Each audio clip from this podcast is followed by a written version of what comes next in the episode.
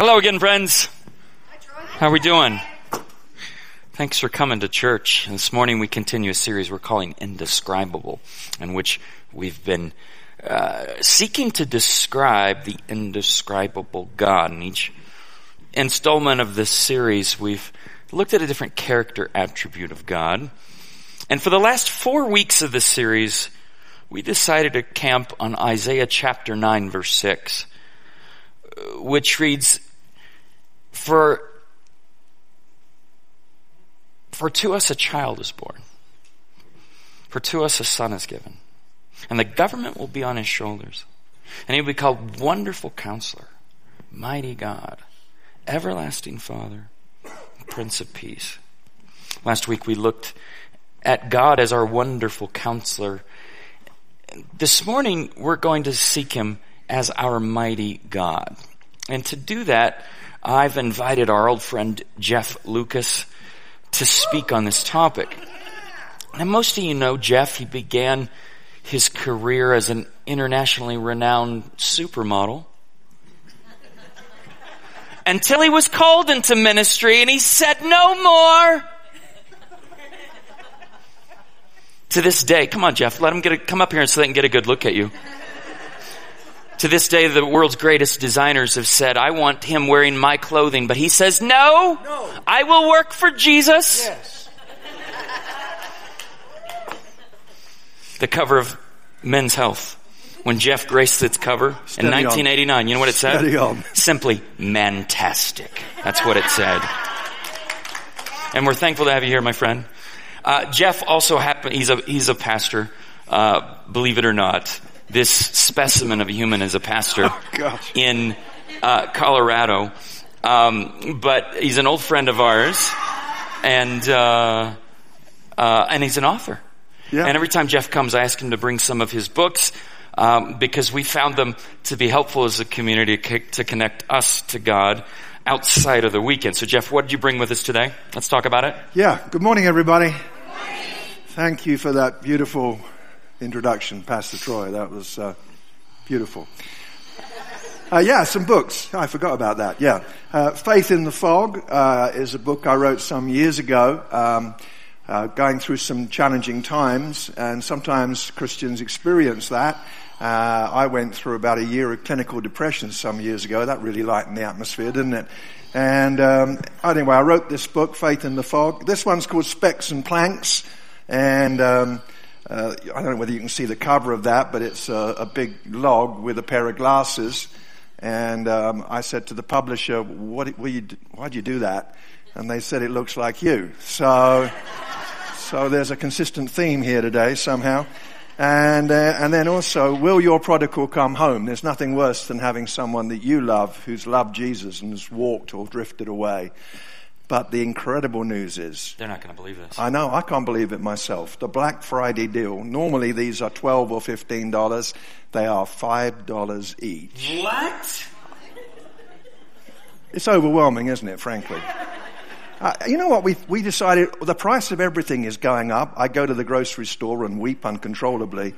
And so we just thought, let's just bring the prices down. It's a Christmas miracle. It's stunning. It's, I, I just can't believe it. So so, Thanks, Jeff. am I going to do this? I'll now? Okay. It's all yours. I want them back. I'm not that cheap. All right. Well, it's so good to see you, everybody. Uh, how many were watching the Utes game? Overwhelming excitement about that. Uh, I watched it. I, I thought they did great. I just wanted to come up here and say how many were watching the Utes game. It makes me feel American because I, um, I was watching it. I don't know what's going on. I haven't got a clue. Bunch of guys in crash helmets beating the living daylights out of each other. And every two minutes they stop and measure the field. I haven't got a clue. Um, but it was great.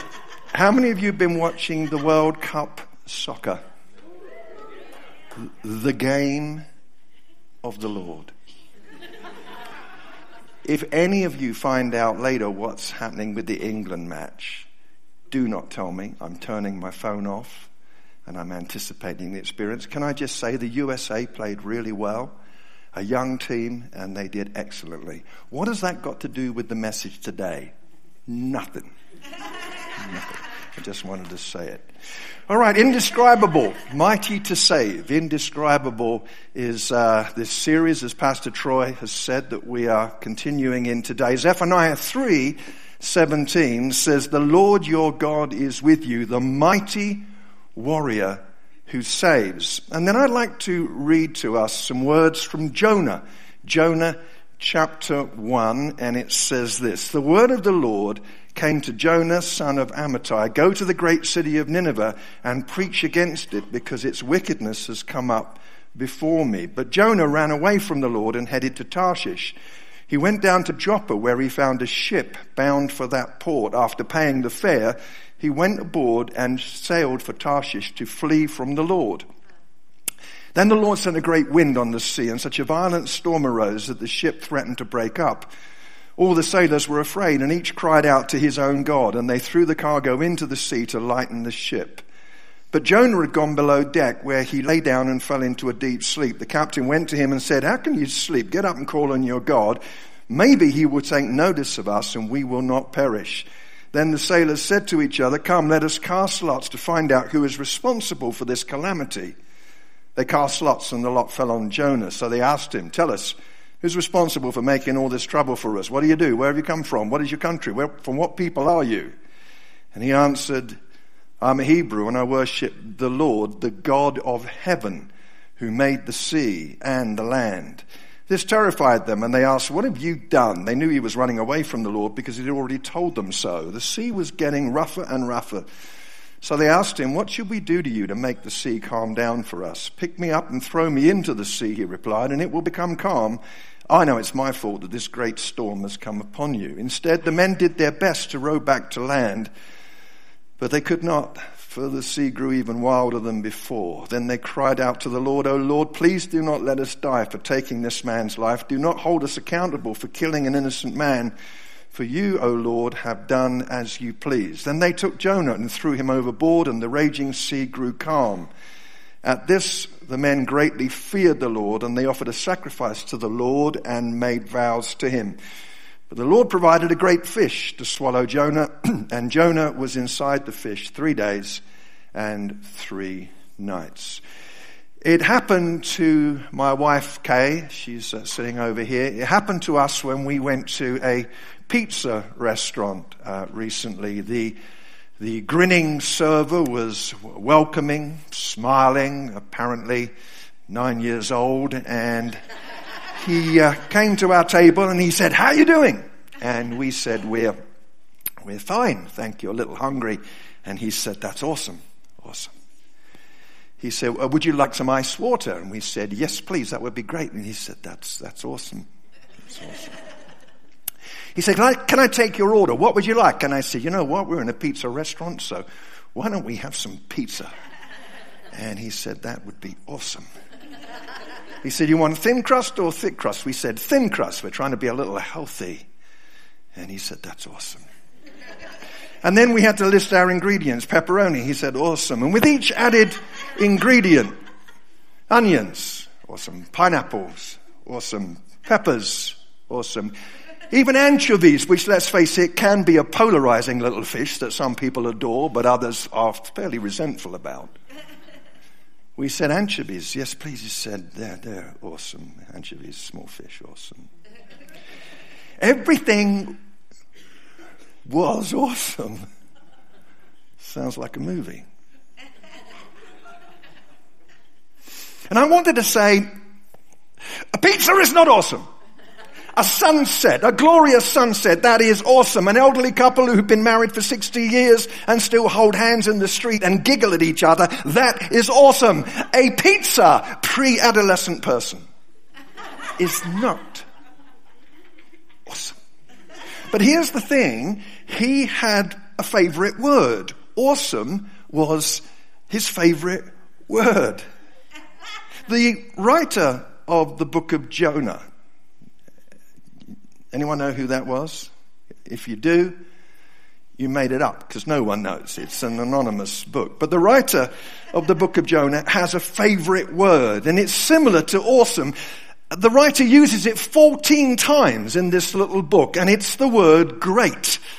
He talks about a great city, a great wind, a great fish. And even though most of us, when we hear about Jonah, we think about a big fish and a guy running from God, the major theme of the book of Jonah is the great God, the God who is mighty to save. G. Campbell Morgan, the commentator, devotional writer, puts it like this. People have looked so hard at the great fish that they have failed to see the great God. Earlier in our worship time, Abby and Tim and the team led us so beautifully and they could not have picked a more appropriate song as we sang out about the names of God and found strength as we did that because that's exactly what happens in the book of Jonah. There are only 48 verses in the four chapters, but God is mentioned 39 times. 22 times as Yahweh, as we sang, 13 times as God, and Yahweh, God of heaven, four times. Ironically, one of the most beautiful statements about God occurs when Jonah is really irritated with God. He says, I knew Jonah 4 2, I knew that you are a gracious and compassionate God, slow to anger, abounding in love, a God who relents from sending calamity. And as we're going to see, God's might and greatness is contrasted in this book with Jonah's stupidity and stubbornness. God is mighty to save. And I think this is a season of life when we need to be reminded of that. I've been coming to Capital for a lot of years now. I don't know how long it's been, but this doesn't feel like a guest preacher spot for me. Uh, forgive my presumption, but I kind of feel at home with you people. I don't say that as kind of cheap preacher talk. Uh, I look around this room and see people that I deeply respect and love.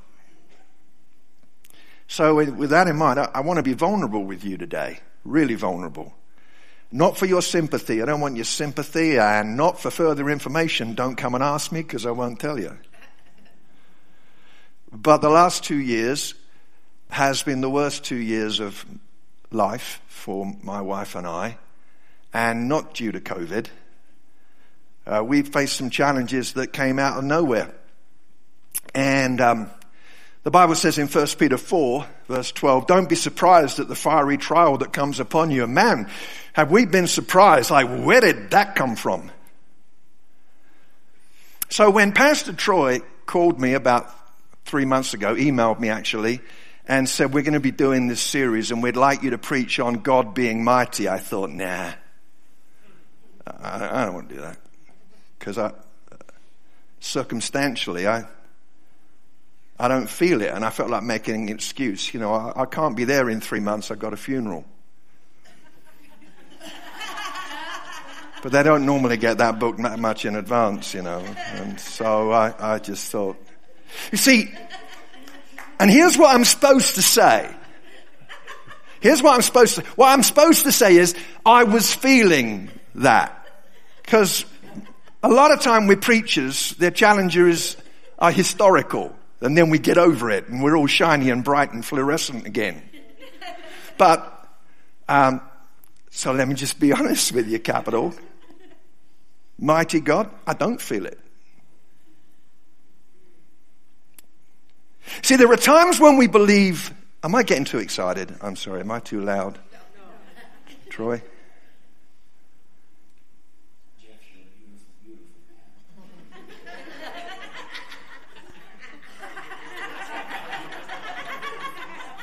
Thank you, Troy. Thank you. Bless your heart. There are times when we believe with energy and passion and expectation. There are times when we believe with faithfulness. And there are times when we just believe, because that's what believers do. They believe. And there's an example of that in the Gospels. I love it. In John 6, There is a sad season actually for Jesus. I love the fact that it's recorded, not the fact that it happened. Disciples are leaving Jesus. His followers, some of them are leaving him. And Jesus says to Peter, You going too?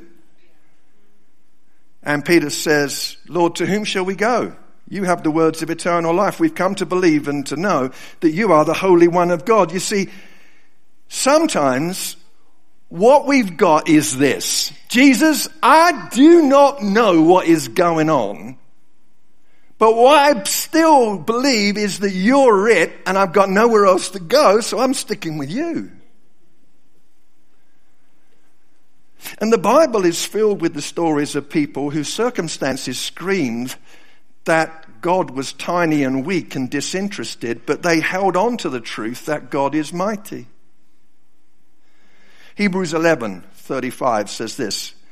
Note the first sentence. I do not have time, the writer says. We don't know who that is either. I do not have time to tell about those who were tortured, refusing to be released so that they might gain an even better resurrection. Some faced jeers and flogging and even chains and imprisonment. They were put to death by stoning. They were sawed in two. They were killed by the sword. They went about in sheepskins and goatskins, destitute, persecuted, and mistreated. The world was not worthy of them. And it goes on. They wandered in deserts and mountains, living in caves, etc. Imagine this. Just imagine this scene. An angel shows up at someone's house and says, Hey, yo, peace be with you, fear not, etc. Because normally when angels show up, humans start screaming. That's just the pattern. And then the angel says, I've got some good news and some bad news and then some more bad news. What do you want first? And you say, Well, I'll try to be positive, so give me the good news. And the angel says, You have the opportunity to be included in the book of Hebrews. and you go, Awesome. And the angel says, Yeah, I had a pizza like that last week. and the angel says, You can be included in the book of Hebrews. And you say, Okay, what's the bad news? And the angel says, Well, you're going to wander around in goat skins and then you're going to be sawn in half. And you go, Eek. What's the extra bit of bad news? And the angel says, Well, Good news in the book of Hebrews, bad news going to be sawn in half. Extra bit of bad news the writer to the book of Hebrews won't have time to mention your name. You go, I'm allergic to goats. I want to be out of this. Their circumstances screamed that everything was chaos. And here's the thing I know some of your stories. Because I've been coming here a long time.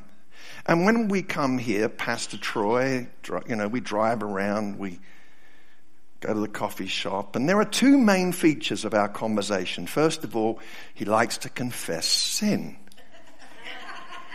So, and I say, Troy, I don't have the time. This is taking too long. Could you, orga- could you organize it alphabetically, maybe? You know, and we, he does, and we only ever get to D. It's a waste of time.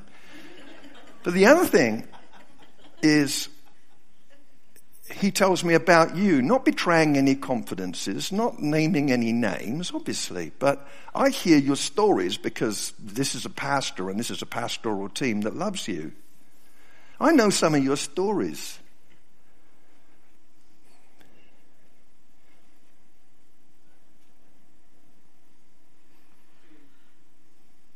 There are some heroes here.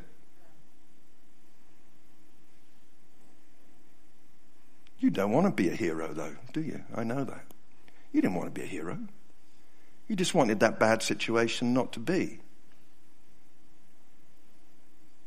And I've looked at you again today, stealing a glance around as our worship team led so beautifully earlier. And some of you whispered to Jesus today, Well, I'll bring you my heart. It's broken, but I'll bring it to you.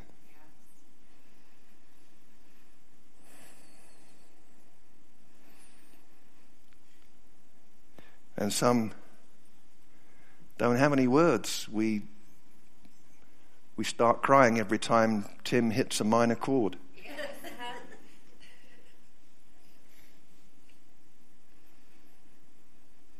and your tears, God's beautiful people,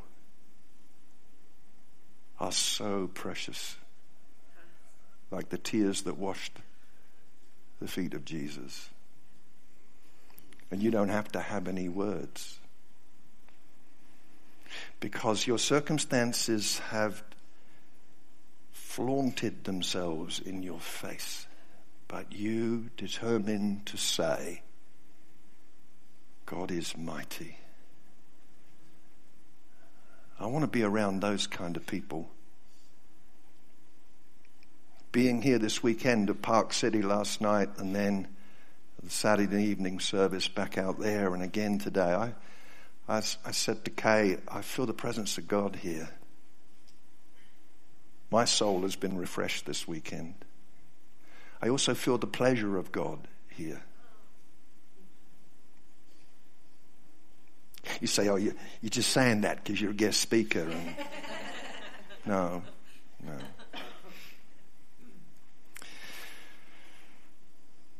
I want to be around those who affirm that God is mighty, whatever's going on. So, what else can we learn from, from this? First of all, let's learn that God is mighty in mercy. He's mighty in mercy.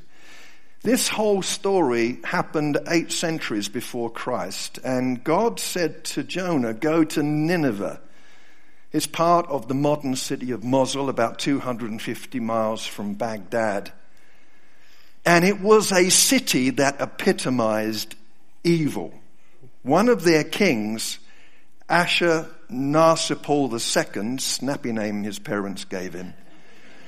I've read his journal and I could not read it publicly here today. It is so depraved and unspeakably cruel and evil. Chaim Lewis, an Orthodox Jewish writer, said the Assyrians were the Nazi stormtroopers of the ancient world, the pitiless power crazed foe.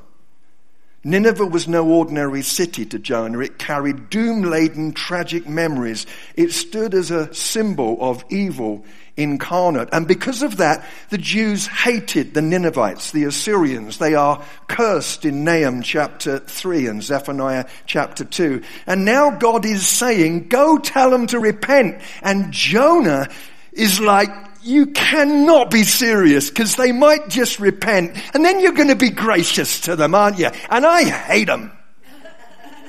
Because we want God to be kind to us, but not to people that we don't like. But here's the thing God is passionate. He's passionate about people. When I was in Bible school, I was in the class of 1732. They taught us a doctrine called immutability.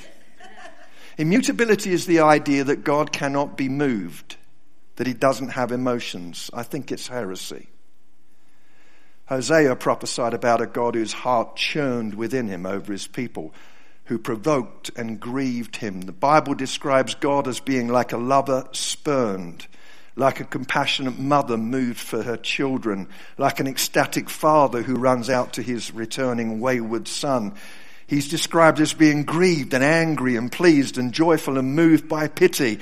And Zephaniah describes this God of ours as clapping and dancing over his children. He is passionate about people. Here's the thing though. He's passionate about you. See, some of us have got this idea that when we finally meet Jesus, he's going to see us and we're going to run towards him and he's going to throw his arms open. And as we run up to him, he's going to go, No, it was the person behind you.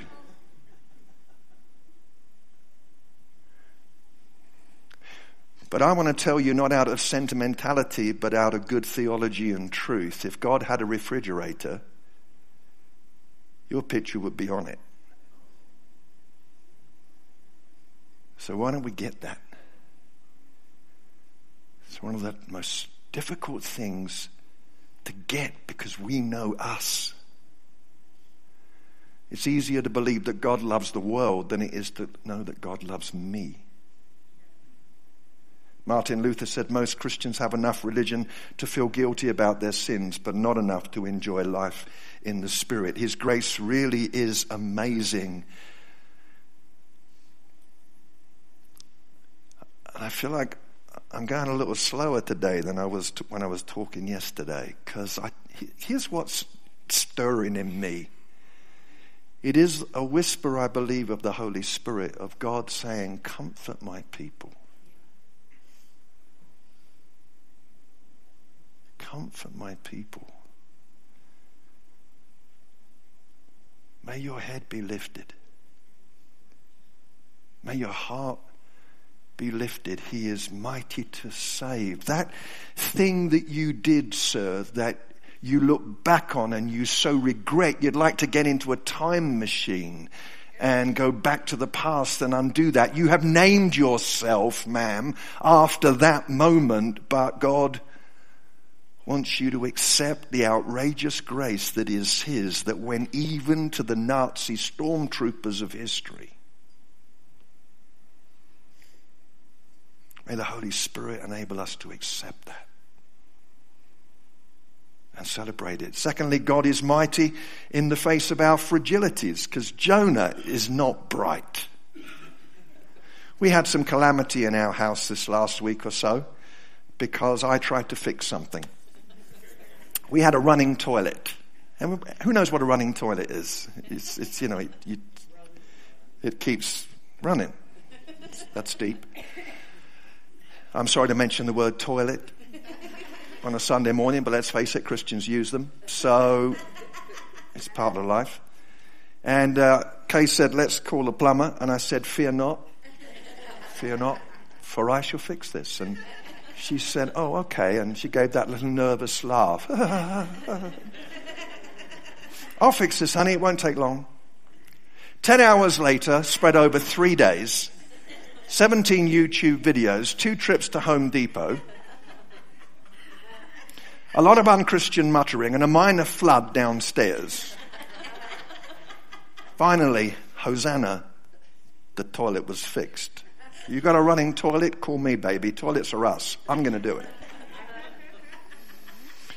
But two hours into the 10 hours, Kay offered me a bit of advice, and I said, no, no because I'm a graduate of YouTube University. I know what I'm at. If only I had listened to her. It's one thing not to listen to another helpful human being. It's another thing not to listen to God. And Jonah's just ridiculous. He's told to go to Nineveh and he runs 1500 miles in the wrong direction. He's told to go northeast. He heads southwest. And there is this literary device in the book of Jonah, a Hebraic literary device. Now, take note of this, my friends. Write this down. If you don't write it down, even pretend to write it down. That will impress me because you can help your friends with this. You look really clever. Because it says, that Jonah went down to Tarshish, then down into the boat, then down into the bottom of the boat, and then down into a deep sleep. Down and down and down and down. And, and when you go out for lunch today over the pizza, you can say, you can say, by the way, just slip it in naturally. Did you know that in Jonah there's a Hebraic literary device? And your friends will be surely impressed by that. What is going on here? The writer is saying Jonah is going downhill and Jonah is us. One writer says Jonah is loaded with the cowardice and treason of us all.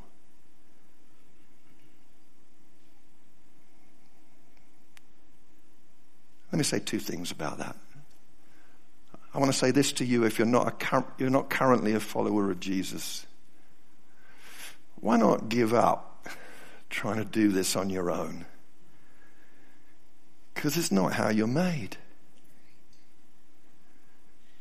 Living without Christ in your life is like putting diesel into a gasoline car.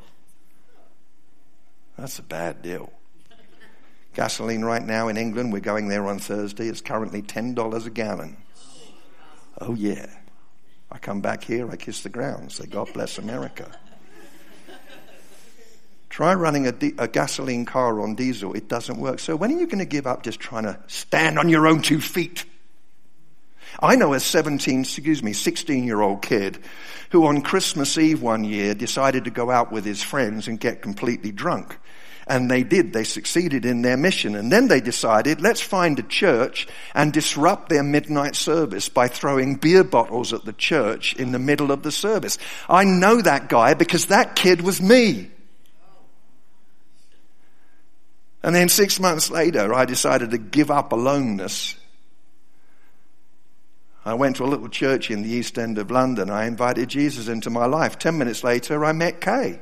I got Jesus and Kay same night. Pretty good. I went with a friend. She thought my friend was cute, but I'm over that. There's a theme to this message today, isn't there? Sir, ma'am, why not make a declaration of dependency? Jesus, I need you. And let me say something to, to my Christian friends here today, because I think some of us think that one of these days we're going to wake up and we're going to be super Christian. I'm going to wake up and I'm going to go, yes, I have a hunger to read the entire book of Leviticus in one go. And I'm going to fast for more than three hours.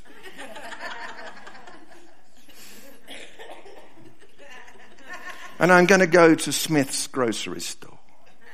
Notice I threw that in, a little cultural relevance there.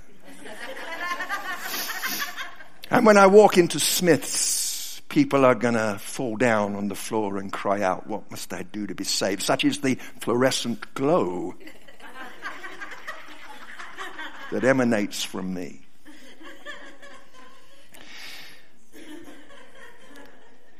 Here's the deal. We're all broken, busted human beings who are in the process of being reconstructed, being changed gradually from one degree of glory into another. And Jesus is not waiting until you become super Christian until he loves you. Comfort. Comfort my people. Thirdly, God is mighty to immerse himself in our little lives. He is mighty, but he shows up in the details. Now, when I became a Christian, I got a little bit paranoid about that. I would, I would pray, you know, someone said, pray about everything.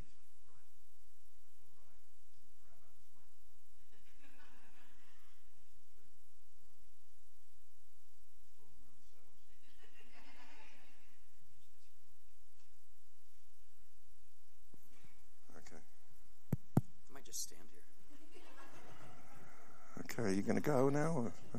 Thank you for that. Do you need me to stand here? No, I don't. I don't. Would this? No. Would this be like giving my blessing no, over your? No, no. Off you go. Off you go. Okay. You, Pastor. That was really smooth, wasn't it? That transition. See what we did with that? That's good.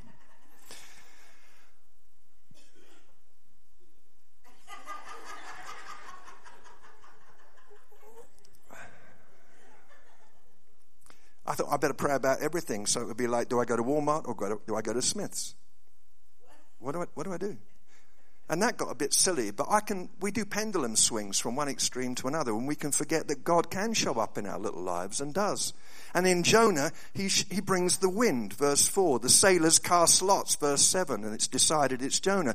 He sends the big fish. I love this. It says God, in the Hebrew, God appointed the big fish. It's like God went, hey, big fish. Get over there. It's beautiful. And there's the plant and the worm and the wind again. He's the choreographer. The book of Jonah is the story of the mighty God involved in our little lives. He's close. Dallas Willard, the late great Dallas Willard, oft quoted here, I know, and rightly so. He said, Some think that God is a Wizard of Oz type being in a location very remote from us. The universe is then presented as chiefly as a vast empty space with a humanoid God and a few angels rattling around in it. Of such a God, we can only say good riddance. It seems that when he, many people try to pray, they have such an image of God in their minds. They therefore find praying psychologically impossible or extremely difficult. No wonder. See, He is the God out there, but He is also the God right here. Willard says that we should, when we pray, Our Father who is in the heavens, excuse me, Our Father who is in heaven, a better translation of the text would be Our Father who is in the heavens, which includes the first heaven, which is the air immediately around our body. He is out there, but He is right here.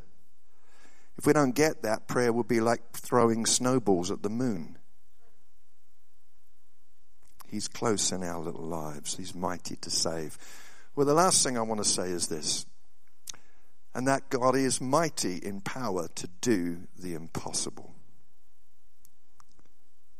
He's mighty in power to do the impossible. Come with me just for a couple of minutes on a little jigsaw puzzle, piecing together some scripture. You see, in Jonah 2, Jonah's in the fish, and it says, From inside the fish, Jonah prayed to the Lord his God. He said, In my distress I called to the Lord, and he answered me. From the depths of the grave I called for help, and you listened to my cry. The word grave there is the word Sheol. The Jews, the Hebrews, believed that was the place of the dead. Isaiah taught that Sheol swallows up the living like a monster with a big appetite. But I want you to see this. In Jonah, Sheol, death, the great swallower, is swallowed up by another swallower, the big fish. Then you turn to the book of Hosea, Hosea says of God, Shall I ransom them from the power of Sheol? Shall I redeem them from death? O death, where are your plagues? O Sheol, where is your destruction? Isaiah says he will swallow up death forever. Then Jesus comes, and then in Matthew chapter 12, Jesus, I think, throws a hint about the Jonah story. And he says, for as Jonah was three days and three nights in the belly of a huge fish, so the Son of Man will be three days and three nights in the heart of the earth. The final piece of the jigsaw is the Apostle Paul writing to the Corinthians, combining the words of Isaiah and Hosea. The Apostle Paul writes about Jesus and he says, Death is swallowed up in victory. O death, where is thy victory? O death, where is thy sting?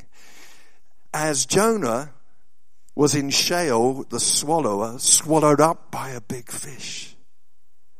So Christ, in his death and resurrection, swallows up the power of the thing that will be for all of us our greatest challenge, whether in grief or in our own passing, and that is death. He is mighty to save. So how do we how do we respond to that as I close? Well, I think we respond with faith-filled requests and faithfulness maintained. If you go to the book of Daniel, you see Shadrach, Meshach, and Abednego, they're heating up the furnace. Nebuchadnezzar, the most powerful man in the world, he says, Bow down to me. And here's what the, the boys say. First of all, they make a faith filled request and statement. They say, If we're thrown into the blazing furnace, the God whom we serve is able to save us. He'll rescue us from your power, your majesty. That's the faith filled statement God is mighty. But then they say this, and so have some of you said this. But even if he doesn't, we want to make it clear to you, Your Majesty, that we will never serve your gods or worship the gold statue you've set up. Do you see it? They make a statement about the mightiness of God, and then they make a statement about maintaining their, old, their own faithfulness regardless of the outcome. And then when you go to the Garden of Gethsemane with Jesus, facing the cross, you see exactly the same thing because he makes a faith filled statement. If it's possible, Father, let this cup pass from me. You're able to do that. You are mighty. Nevertheless, he says, faithfulness maintained. Nevertheless, not my will, but your will be done. faithfulness maintained. He is mighty to save, whatever our circumstances, whatever our feelings. He is mighty to save. Let's pray. Jesus, I thank you for my friends here today, the vast majority of whom I know nothing about their stories or journeys, but you do. You are our glory and the lifter up of our heads. And so strengthen your beautiful people with the knowledge again of your mighty power. Strengthen us also to be faithful when life screams at us to do something different.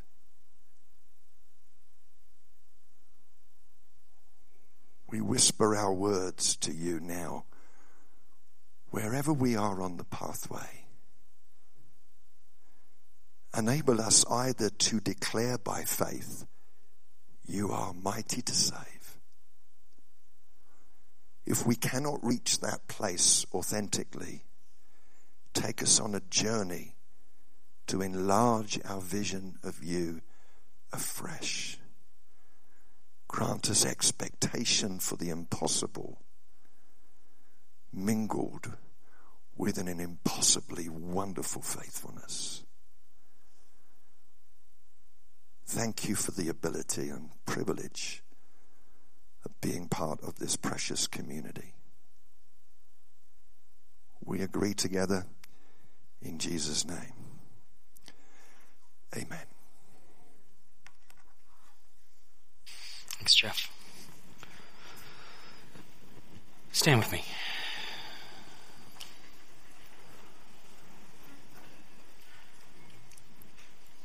Friends, I'm really glad you came to church today.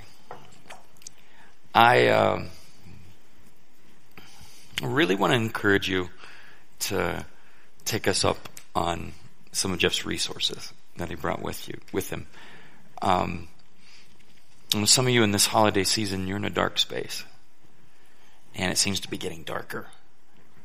I wonder, boy, I just wonder if what you need in this season is a trusted friend in Jeff who can come alongside you with, with his book, Faith in the Fog, and, and help you find your way through the darkness. Maybe, I know there are a lot of you who have an adult son or daughter who's running from God and, and you, you, they grew up in your home and you taught them about Jesus, but right now they want nothing to do with him. And I wonder if a few of you, what you could do is come together in community and read his book uh, about prodigals and encourage one another. Large group of you within our community in your 50s or your 60s who, who have kids like that. I encourage you to, do this together. Do this in community and, and see what God does to encourage you this holiday season, a season which it might be a little harder to put one foot in front of the other. Look, if you came with a need today, we'll have people waiting here at the front to pray for you. So as our time together concludes, make your way up and invite them to do so.